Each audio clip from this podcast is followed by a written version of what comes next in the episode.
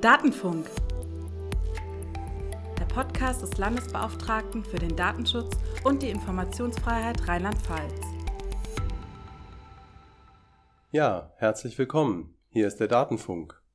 Mein Name ist Philipp Richter. Ich bin Mitarbeiter beim Landesbeauftragten und ich spiele für Sie im Rahmen des Podcasts Datenfunk die Rolle des Moderators und werde Sie durchs Programm führen. Meine Stimme werden Sie also öfter hören. Der Podcast soll in Zukunft regelmäßig erscheinen. Wir haben uns fest vorgenommen, es alle zwei Monate zu schaffen zum Newsletter. Mal sehen, vielleicht schaffen wir es in der Zukunft auch ein bisschen öfter. An Themen würde es uns nicht mangeln. Da könnten wir eigentlich jeden Tag eine spannende Folge drehen.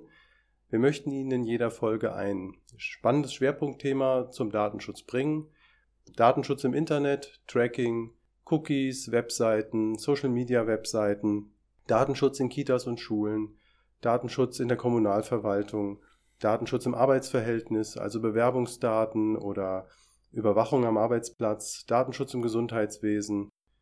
Außerdem möchten wir Ihnen ein bisschen die Arbeit unserer Behörde vorstellen auch, wird also auch um Themen gehen wie wie wende ich mich richtig an den Datenschutzbeauftragten? Was kann er überhaupt für mich tun? Was habe ich zu erwarten, wenn ich mich als Betroffener oder als äh, datenverarbeitendes Unternehmen oder Verwaltung an ihn wende? Und ähm, wie funktioniert das zum Beispiel mit Bußgeldern? Ich habe jetzt schon gesagt, ich werde Sie als Moderator durchs Programm führen. Sie müssen aber nicht nur mit mir vorlieb nehmen, sondern ich werde mir für jede Folge einen spannenden Gast aus der Behörde einladen, also den Experten oder die Expertin für das jeweilige Thema. Man könnte so ein bisschen scherzhaft sagen, wir sind bei uns selbst zu Gast. Ich weiß auch, dass einige Kolleginnen und Kollegen schon gespannt darauf warten, wann sie mit ihrer Folge dran sind. Aber wir sind ja immer noch eine oberste Landesbehörde und da gilt es auch gewisse Hierarchien einzuhalten. Spaß beiseite, aber in der heutigen ersten Folge soll es darum gehen, Ihnen den Landesbeauftragten, sowohl die Behörde als auch die Person ein bisschen näher vorzustellen. Und das könnte wohl niemand besser als der amtierende Landesbeauftragte selbst. Und deshalb freue ich mich sehr, Ihnen heute meinen Behördenleiter vorstellen zu dürfen und zum Gespräch begrüßen zu dürfen, Herrn Prof. Dr. Dieter Kugelmann. Herzlich willkommen. Ja, schönen Gruß, Herr Richter. Hallo.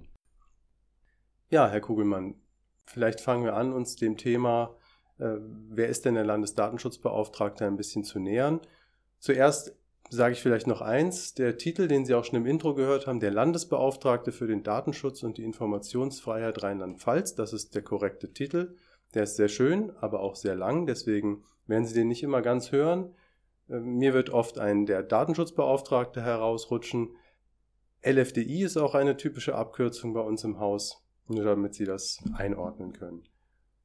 Ja, viele Zuhörerinnen und Zuhörer fragen sich vielleicht an der Stelle, wie wird man denn eigentlich Landesdatenschutzbeauftragter? Nun, also zum einen ist es in der Tat so, der lange Titel, den Sie gerade genannt haben, betrifft ja die Behörde, also bezeichnet die Behörde, die heißt dann eben so, äh, betrifft aber genauso auch äh, meine Person. Also ich bin der LFDI ähm, in Rheinland-Pfalz äh, und bin das äh, aufgrund von Wahl. Also in Deutschland ist es so, dass die Datenschutzbeauftragten vom jeweiligen Parlament, also vom Landesparlament oder vom Bundestag gewählt werden was ähm, ihnen auch eine gewisse Legitimation vermittelt. Das heißt ja, das vom Volk gewählte Parlament, das bestimmt den Datenschutzbeauftragten. In Rheinland-Pfalz geschieht das auf acht Jahre. Ich bin seit 1. Oktober 2015 im Amt. Ähm, die Wahl war vorher und da war dann der Amtsantritt. Äh, und äh, seitdem fühle ich das aus. Also mit anderen Worten bin ich noch bis 2023 jetzt gewählt. 2023 finde ich es noch ein bisschen früh über das Nachher zu reden, aber vielleicht reden wir noch ein bisschen über das Vorher. Sie waren ja nicht immer Landesdatenschutzbeauftragter. Wenn Sie möchten, vielleicht erzählen Sie den Leuten ein paar personenbezogene Daten über sich selbst, über Ihren bisherigen Werdegang. Der Professor Doktor lässt ja schon einiges erahnen. Ja, die Ahnung trügt auch nicht, aber selbst als Professor bin ich nicht geboren worden. Also ich bin äh, ursprünglich Pfälzer, äh, komme also aus der Südpfalz, ähm, bin in Landau zur Schule gegangen ähm, und ähm, habe dann in Mainz studiert, auch promoviert, habilitiert, äh, bin von Hause aus Jurist, wie viele in unserer Behörde. Wir sind eben eine Behörde, die dementsprechend auch viele Rechtsfragen zu klären hat. Ähm, da ist es äh, nicht ganz äh, schlimm, wenn der Chef auch so ein klein bisschen Ahnung hat. Habe ich an mancher Stelle ursprünglich auch nicht vom Datenschutz gehabt. Äh, ich habe über Medienrecht viel gemacht, habe dann ähm, auch Europarecht viel gemacht äh, und ähm, bin dann ähm, äh, an der Deutschen Hochschule Polizei in Münster Professor geworden, Professor für öffentliches Recht, Europarecht, Polizeirecht und in dieser Eigenschaft dann eines Tages gewählt worden. Das ist die Wahl, von der wir gerade gesprochen haben. Und seitdem bin ich auch noch LFDI. Dann kommen wir mal ein bisschen mehr auf die Behörde zu sprechen. Datenschutz in Rheinland-Pfalz als Institution gibt es schon sehr lange, habe ich in der Vorbereitung auf die Sendung auch nochmal gelernt für mich. Aber die Form hat sich doch stark verändert. Ähm, ich möchte mal die Zeit ein wenig zurückdrehen und zwar bis in die frühen 70er, denn da hat es ja schon angefangen. Da hat es angefangen, äh, das waren Zeiten, da ging es um technische Datenbanken, ähm, um Dinge, ähm, also die wir heute in der Hosentasche tragen würden. Damals waren es ganze Räume voller Rechner. Also es war eine technische Ausprägung, was sich da neu eben durch die Computertechnik entwickelt hat. Im Prinzip ähm, feiern wir auch mit den Kollegen Hessen dieses Jahr Jubiläum. 1970 gab es das erste Datenschutzgesetz der Welt in Hessen, also 50 Jahre hessisches Datenschutzgesetz. Dann kam Schweden und dann schon Rheinland-Pfalz. Also wir sind noch auf dem Treppchen. 1973 gab es das erste Landesdatenschutzgesetz des Landes. Ähm, das allerdings damals, 70er Jahre, dann auch noch mehr technikorientiert war, also noch lange nicht diese Bandbreite hatte, wie es heute hat. Ja, und dann gab es ähm, aber zuerst die Datenschutzkommission beim Landtag, wenn ich es richtig im Kopf habe. Vorher sogar noch ein Ausschuss für Datenschutz. Genau, also es war die Frage, äh, wir haben jetzt also ein Gesetz, aber wie wird das auch umgesetzt? Wie wird das Wirklichkeit, was im Gesetz drinsteht? Äh, und zu diesem Zeitpunkt ähm, hatte man eben noch ähm, mehr so eine exekutive, so eine Verwaltungssicht auf die, äh, die Dinge, hat eben Ausschüsse gemacht, eine Kommission dann auch mit Landtagsabgeordneten. Ähm, das äh, war damals ganz, ganz wichtig und ähm, erfreulicherweise haben wir diese Datenschutzkommission bis heute. Also es wurde zwar 1991 dann die Einrichtung des Landesdatenschutzbeauftragten eingeführt als Person äh, im Nebenamt. Das war damals auch noch nicht äh, hauptberuflich. Äh, das war Professor Walter Rudolph, der das damals gemacht hat. Ähm, aber die Datenschutzkommission ähm, lief daneben weiter und läuft bis heute weiter als wichtiges Bindeglied. Da sitzen eben äh, neben dem Ministerium auch äh, Vertreter der im Landtag vertretenen Fraktionen drin, sodass wir auch immer so ein bisschen ähm, dem Landtag, Landtagsabgeordneten berichten können, die uns auch Eindrücke vermitteln, was denn so vielleicht in ihren Wahlkreisen, in dieser jeder Kommune läuft. das existiert also in der Tat fort. Landesdatenschutzbeauftragter ab 1991. Sie sind der dritte, wenn ich es richtig im Kopf habe. Herr Rudolph, Herr Wagner und jetzt Sie. Das war dann aber zunächst nur für den öffentlichen Bereich, nicht wahr? So war es. Also Datenschutz war damals eben die Frage, ähm, was will der Staat über mich wissen? Also ein bisschen George Orwell 1984, Überwachung. Ähm, da war eben die Sorge, dass äh, staatliche Stellen die Leute aushorchen. Äh, und Datenschutz ist ja letztlich Grundrechtsschutz, also das Grundrecht, dass ich eben nicht meiner Freiheit beschnitten werde. Und ähm, das richtete sich damals eben ähm, vor allem gegen den Staat. Und dann äh, gab es in der Tat dann irgendwann die Erweiterung, Datenschutz auch gegenüber Privaten. Denn ähm, was für uns heute selbstverständlich ist, dass natürlich viele Privatunternehmen natürlich auch genauso Daten sammeln. Das war damals eine Sache, ähm, die dann erstmal in den Rechtskreis da rein musste. Also das haben vorher auch Ministerien gemacht. Das heißt also, Walter Rudolph, der das 16 Jahre ehrenamtlich gemacht hat, hatte praktisch vor allem den öffentlichen Bereich äh, zu, zu beackern. Und mein Vorgänger Edgar Wagner äh, hat dann in seiner Amtszeit auch eingerichtet, dass äh, in seiner Behörde, jetzt in unserer Behörde, eben ähm, der private Bereich, also private Unternehmen beaufsichtigt werden, weil wer die Videoüberwachung von mir macht, ob es die Polizei ist oder äh, das äh, Kaufhaus, das seinen Eingang überwacht, da muss man gucken, ähm, das betrifft mich ja erstmal beides. Ja, und 2011 kamen dann sogar noch weitere Aufgaben hinzu. Da wurde der Titel dann noch länger. Da wurde der Titel noch länger, genau. 2011 äh, ähm, kam die Informationsfreiheit dazu.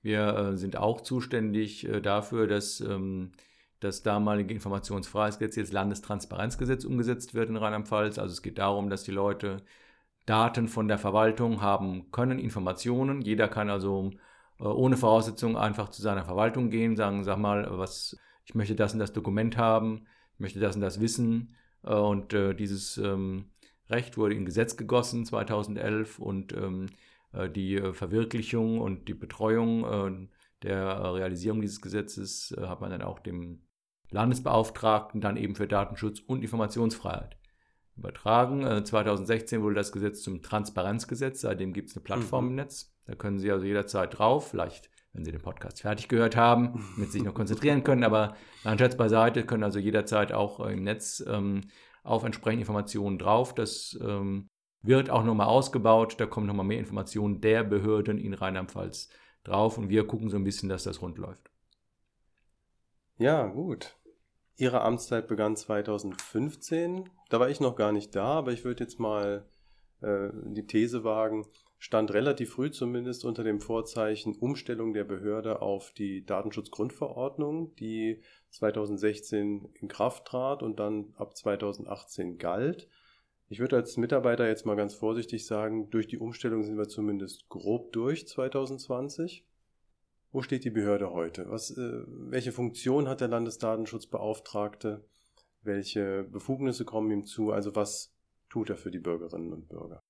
Wir haben in der Tat einen Umstellungsprozess durchlaufen, ähm, uns, glaube ich, gut vorbereitet auf ähm, diese neue Rechtsmaterie, ähm, Grundverordnung. Inhaltlich gab es das ja vieles schon vorher, also was in den Regelungen konkret drinsteht an Anforderungen für die Leute. Auch an Rechten gab es sicherlich vorher schon vielfältig, aber jetzt ist einfach auch mehr Bewusstsein da. Das hat für uns als Behörde auch bedeutet, wir woll wollten uns einrichten auf mehr Beschwerden, auf mehr Kontakt mit dem Bürger, auf intensivere Beratung.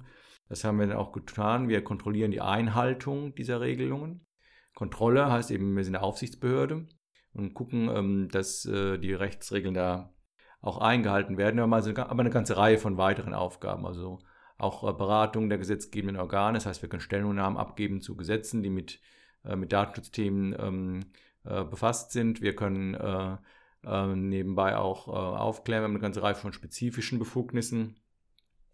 Ähm, wir können auch ähm, vor Ort Kontrollen machen. Also äh, wir haben einen Dienstwagen und dann setzen wir uns da rein und dann fahren wir dann konkret hin zu einem Unternehmen, einer Kommune und gucken uns vor Ort mal an, lassen uns alles zeigen. Ist das, was dort gemacht wird, ähm, in Ordnung? Ist das mit den Regeln des Datenschutzes konform? Geht das klar? Oder müssen wir äh, doch sagen, ihr müsst da und dort nachbessern? Ähm, äh, das sind äh, so wichtige Aspekte, die für uns äh, eine Rolle spielen. Wir wollen auch gucken, dass wir ähm, uns an die Gegebenheiten noch weiter anpassen. Ja, während der Umstellung auf die Datenschutzgrundverordnung lag natürlich ein großer Schwerpunkt unserer Tätigkeit auf der Beratungstätigkeit. Also wir haben viel die Verantwortlichen und Multiplikatoren von Verantwortlichen beraten, um ihnen Hinweise zu geben, wie sie sich selbst gut aufstellen können äh, für diese gesetzliche Umstellung. Jetzt ist 2020. Wo werden denn für die nächsten Jahre die Schwerpunkte eher liegen? Also wir haben in der Tat 2018 ähm, erstmal gesagt, äh, ist eine Umstellung, ähm, auch wenn man es wissen konnte, was da auf einen zukommt. Wir lassen da noch ein bisschen, ähm, ein bisschen Luft. aber jetzt ist in der Tat das ganze Jahr schon eineinhalb Jahre aktiv. Das heißt, also wir gehen schon jetzt stärker hin und ähm, werden auch äh, böse. Das heißt also, wir treffen eingreifende Maßnahmen, wir verwarnen, sagen hier, das war aber nicht in Ordnung, was du gemacht hast, gelbe Karte. Wir ordnen an, also die Datenverarbeitung, das muss jetzt aber mal löschen oder diese Datenverarbeitung darfst du nicht weitermachen. Wir verhängen äh, Geldbußen in äh, unterschiedlicher Höhe, äh, je nachdem, wie schlimm der Verstoß ist, je nachdem, wen es trifft.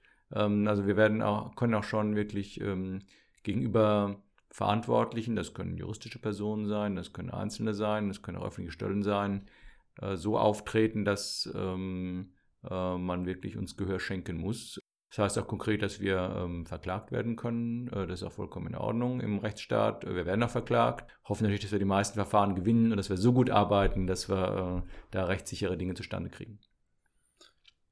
Ja, Vielleicht kommen wir noch einmal auf die Informationsfreiheit zu sprechen. Ich selbst bin ja nur im Datenschutzbereich tätig, muss da immer ein bisschen aufpassen, dass das nicht untergeht. Was tun wir im Bereich Informationsfreiheit konkret für die Bürger? Also wenn jetzt ein Bürger von einer Verwaltung etwas wissen möchte und das nicht sofort bekommt, kann er sich an uns wenden? Kriegt er dann immer alles? Oder gibt es auch Bereiche, wo man auch akzeptieren muss, dass Verwaltungen irgendwas nicht herausgeben? Wie im Datenschutz sind wir erstmal äh, für die Bürgerinnen und Bürger da. Ähm, wie im Datenschutz arbeiten wir auch erstmal ohne Kosten zu erheben. Das heißt also bei äh, Transparenz ist äh, der Regelfall in der Tat der, äh, der Einzelne will was von seiner Kommune oder von der Landesbehörde wissen. Äh, und äh, die sagen, nee, sagen wir nicht oder sagen wir nur zur Hälfte.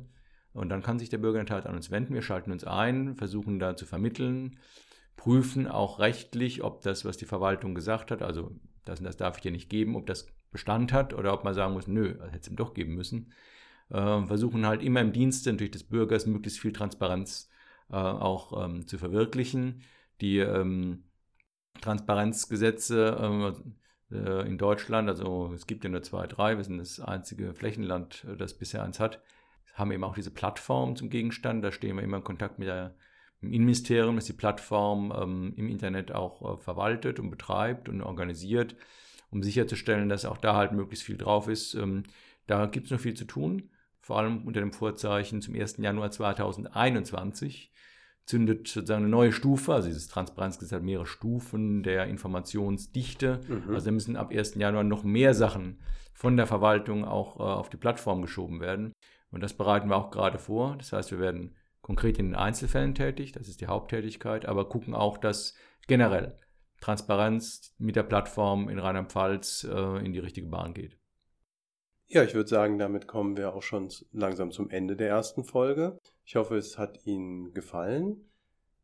Falls Sie mehr Informationen zu Datenschutz und Informationsfreiheit suchen, dann finden Sie die auf unserer Webseite, über die Sie möglicherweise auch schon den Podcast gefunden haben.